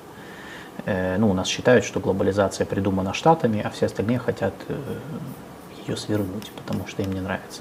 На самом деле всем все нравится, и Китай вырос на глобализации, ну, американской.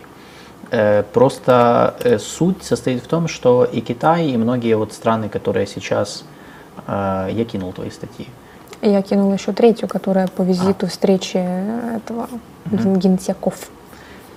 И Китай, и многие другие страны, которые сегодня бросают вызов западному миропорядку, ну, как его считают таким, то он таким есть, они хотят сделать глобализацию не западной, то есть не вестернизированной, не американской, да, чтобы она как бы была экономической, ну, желательно без идеологии, ну, либо с другой идеологией, то есть не западной. Вот это как бы ключевой момент. По этой причине глобализация сейчас не то чтобы заканчивается, она просто меняет свою природу, то, о чем мы говорили, да, что она, скорее всего, будет загнана в какие-то рамки. И с одной и с другой стороны, потому что Соединенные Штаты больше не хотят беспрепятственной глобализации, потому что боятся, что технологии попадут в руки там недружественных стран и тем самым подорвут их технологическое доминирование. Со своей стороны Китай и другие страны, они хотят создавать свои рамки для глобализации, свои правила игры на рынках, торговли, а не только западные. И по этой причине, конечно, вот эти все рамки, они могут, наверное, они будут приводить к появлению разных экономических блоков, да, которые там не всегда между собой будут во всех сферах сотрудничать и открыты. Вот. Но в целом глобализация останется как феномен, да, как явление, потому что мир, он открыт. Он не будет закрываться, как это было раньше. Ну, это мне, по крайней мере, так кажется. Вот. Это важный просто нюанс по поводу китайской политики и вьетнамской тоже. В целом, я бы сказал, что вот эта бамбуковая дипломатия, мне кажется, это такая, ну просто по-другому, может она по-разному называется, но это отличительная черта многих азиатских стран. То есть они, по сути, хеджирование рисков, балансирование, и вот эта попытка избежать четкой позиции там, по каким-то особенно острым темам, это вот практически все этим занимаются. Почему? Ну, это выгодно, то есть ты в состоянии обезопасить свою экономику, в принципе, поле для маневра и получить выгоды от обеих сторон конфликта, да, в данном случае от Штатов и от Китая, не рискуя при этом потерей вообще как бы ничего. Ты не теряешь ничего ни во внешней политике, ни в экономике, ты свободно развиваешься, и при этом ни у кого не может быть к тебе претензий по поводу... там, я не знаю, по поводу того, что ты выбираешь чью-то сторону, ты присоединяешься к чему-то лагерю. А в контексте АСЕАН это, в принципе, прослеживается у многих стран, я бы сказала, разве что, кроме Сингапура, наверное. Осяноцентричность, больше уделения вниманию, то есть конкретно региону, либо своим собственным национальным интересам. Но это выгодно на самом деле. Им удается просто эту политику продвигать вне зависимости от того, кто находится у власти. Вот, например, в случае Таиланда это проявилось. То есть разные абсолютно взгляды на внешнюю политику, но следование общим принципам помогает, в принципе, стране существовать и даже успешно функционировать и развивать свою экономику, и получать как можно больше плюшек и бонусов от сложившейся ситуации. И получается, что в этом контексте ключ к нашему пониманию, нашей дипломатии, да, вот по Азии, наверное, как раз состоит в том, чтобы не педалировать политико-идеологические вопросы на первом месте, а больше руководствоваться вот интересами, ну, типа экономическими, там, торговыми, ну, я так понимаю, правильно? Потому что, ну, политизация, она не часто приводит к хорошему результату, именно по причине, что эти страны, они вот занимают такую пока что позицию. Это просто такой лайфхак получается, который, ну, проистекает логично из того, в общем-то, из твоего описания их внешней политики. Я бы еще в этом контексте, что, то есть сегодня Вьетнам интересен еще тем, что получается, несмотря на войны и с Китаем, и со Штатами, а у Вьетнама были войны и с Китаем, и со Штатами, они развивают с ними отношения, одинаково развивают, одинаково успешно. Как бы недавно Байден был во Вьетнаме. До этого много туда ездила Камала Харрис, вице-президент США. Они все-таки увеличили уровень отношений со Штатами до стратегического уровня, по-моему, если я не ошибаюсь, ну, как у Китая. И это, кстати, очень интересный момент, потому что Вьетнам сейчас, его геостратегическая роль, она увеличивается по той простой причине, что Вьетнам, ну, например, сейчас Штаты выводят часть производства из Китая в другие страны, ну, более надежные, по их мнению, и Вьетнам одна из них. Это, кстати, к вопросу вот этом, что типа, знаешь, ну, вот это упрощенное, тоже такое упрощение, которое мы часто у нас в обществе допускают и в медиа, что как бы Штаты там, они там не сотрудничают там с коммуняками, с авторитарными режимами, вот, демократии против авторитаров, против диктатур. А по факту мы видим, что, например, Вьетнам становится одним из направлений стратегических для Соединенных Штатов, и они туда переводят свое производство, часть своего производства, делая ставку на Вьетнам, там, на Индию, на многие другие страны, которые там не все являются демократиями. Это, опять же, возвращаясь к тому вопросу, о чем мы говорили, что не упрощайте, да, то есть все сложнее, чем вам кажется на самом деле. Вот. Что... Да, я скинул две статьи в двух частях. Статьи Алины, и она свою еще скинула, по Вьетнаму, внешняя политика Вьетнама. Кому интересно, вы можете погрузиться с головой в, ну, суть внешней политики Вьетнама, почему она такая, как она формировалась и в чем особенность. Да, то есть, по сути, тут описана концепция внешней политики Вьетнама. Это единственная статья на нашем пространстве, которая такая существует. Ну, никто больше об этом не писал, поэтому эксклюзивчик. Вот. Хотя это, да, это реальный эксклюзивчик, это потому что кто еще у нас пишет в стране по Вьетнаму? Только мы с Ильей. Да. И это было в 2021 году, в июле 2021 года. До того, как это стало мейнстримом. Да. Мы, вообще в целом, да, мы много писали о том, что сегодня называют глобальный юг. Вот, поэтому... Великий Пивдень. Так что да, это Вьетнам очень интересная страна на самом деле, и я думаю, что к ней надо будет присматриваться в будущем, как и ко многим странам Юго-Восточной Азии на самом деле, потому что их ценность реально растет, особенно на фоне противостояния США и Китая, когда США и Китай пытаются уменьшить взаимозависимость друг от друга экономическую, и понятно, ну, ее надо чем-то компенсировать. И тут на первый план выходят региональные государства, которые вот предлагают свою площадку, такие как Вьетнам, которые пытаются как бы и тем, и другим, ну, балансировать между ними. Пока что Вьетнам один из таких успешных примеров балансирования. Там, насколько долго им это удастся, не знаю, но у них же балансируют очень долго, поэтому, в принципе, посмотрим, как это будет все работать. Так, ну, в принципе, я думаю, что, да, это были основные темы, правильно? У нас же мы будем по Вьетнаму пока все.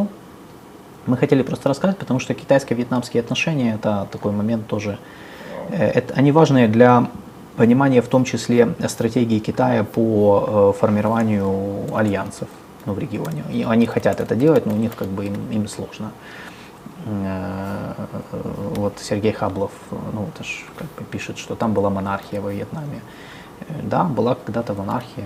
Более того, после того, как в Штатах, по-моему, в 90-х годах еще была создана, вот представителями династии Нгуен, еще была создана такая вьетнамская монархическая лига. Они лоббируют возвращение монархии во Вьетнам. В общем, да, такие. Как с Ираном, наверное, да? Да, как с Ираном такие. Ну, я думаю, что это такая, это криптоорганизация, знаешь, в стиле, типа, я не уверен, что вьетнамцам это уже актуально. Ну, в общем. Да, это были, в принципе, основные темы. Я еще пару слов добавлю. Там было пару вопросов. Я возвращусь к теме Европы. Наталья Скороход в чате Альфы спрашивала, почему Австрия против решения Европейского Союза начинать официальные переговоры с Украиной, если эти переговоры чисто символические. Здесь дело в том, что, и как я сказал, вопрос в Европе стоит не о том, принимать ли Украину в ЕС или нет, а принципиально стоит вопрос, расширять ли ЕС или нет.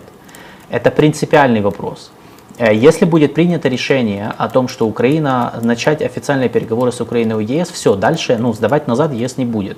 Это значит, что когда-нибудь мы будем в ЕС и должны будут довести эти переговоры до конца. Даже если это затянется, как с Турцией, на десятки лет, потому что сдавать назад это будет политически рискованно. Это репутации, в ноль убьется. То есть, когда мы тут приняли решение, а там через какое-то время мы его, тем более по Украине, да, где есть вот этот вот острый эмоциональный фон. Поэтому Австрия одна из тех стран, которые считают, что не надо расширяться, то есть надо подождать. В ЕС вообще как бы дискуссия крутится вокруг того, расширяться, то есть развиваться ли вширь, да, за счет вступления новых членов из европейской, из как бы периферии ЕС, либо наоборот углублять интеграцию, не расширяясь, как предлагал это делать Макрон, когда была идея Европы разных скоростей. Типа когда, мол, можно вот ядро пусть развивается, углубляет интеграцию между собой, тогда как там более периферийные страны пусть там развиваются как хотят пока что. Вот, поэтому тут как бы вот этот момент. То есть здесь больше принципиальный вопрос, связанный с будущим развитием проекта ЕС как такового, а не Украины. Несмотря на действительно символическое значение самого решения. И еще был вопрос, почему Австрия лоббирует Боснию. Во-первых, есть просто свои предпочтения среди стран, банально. Второе, нужно понимать, что очень много сейчас в европейской политике, вообще особенно молодое поколение политических лидеров, оно разнообразное, этнически разнообразное. То есть очень много выходцев из Турции, курдов в политике, европейцы, то есть которые родились в Европе. Но они, например, там курдского происхождения, турецкого происхождения, из бывшей Югославии, особенно после войн, там было несколько волн миграции в Европу. И среди них многие выбились в политике, и они сегодня лоббируют свои страны. И это тоже фактор, который влияет на позицию отдельных государств, где, например, потому что, понятно, там, выходцы из Боснии, там, которые в свое время, там, их семьи переехали там, в Западную Европу из-за войн в бывшей Югославии, они там, осели, и, новое поколение выросло, там, стало, зашли там в парламент национальный. И они будут, конечно же, лоббировать там свою родину, да, там историческую, чтобы ее быстрее она вступила в ЕС, чем там Украина, к которой у них нет эмоциональной никакой привязанности.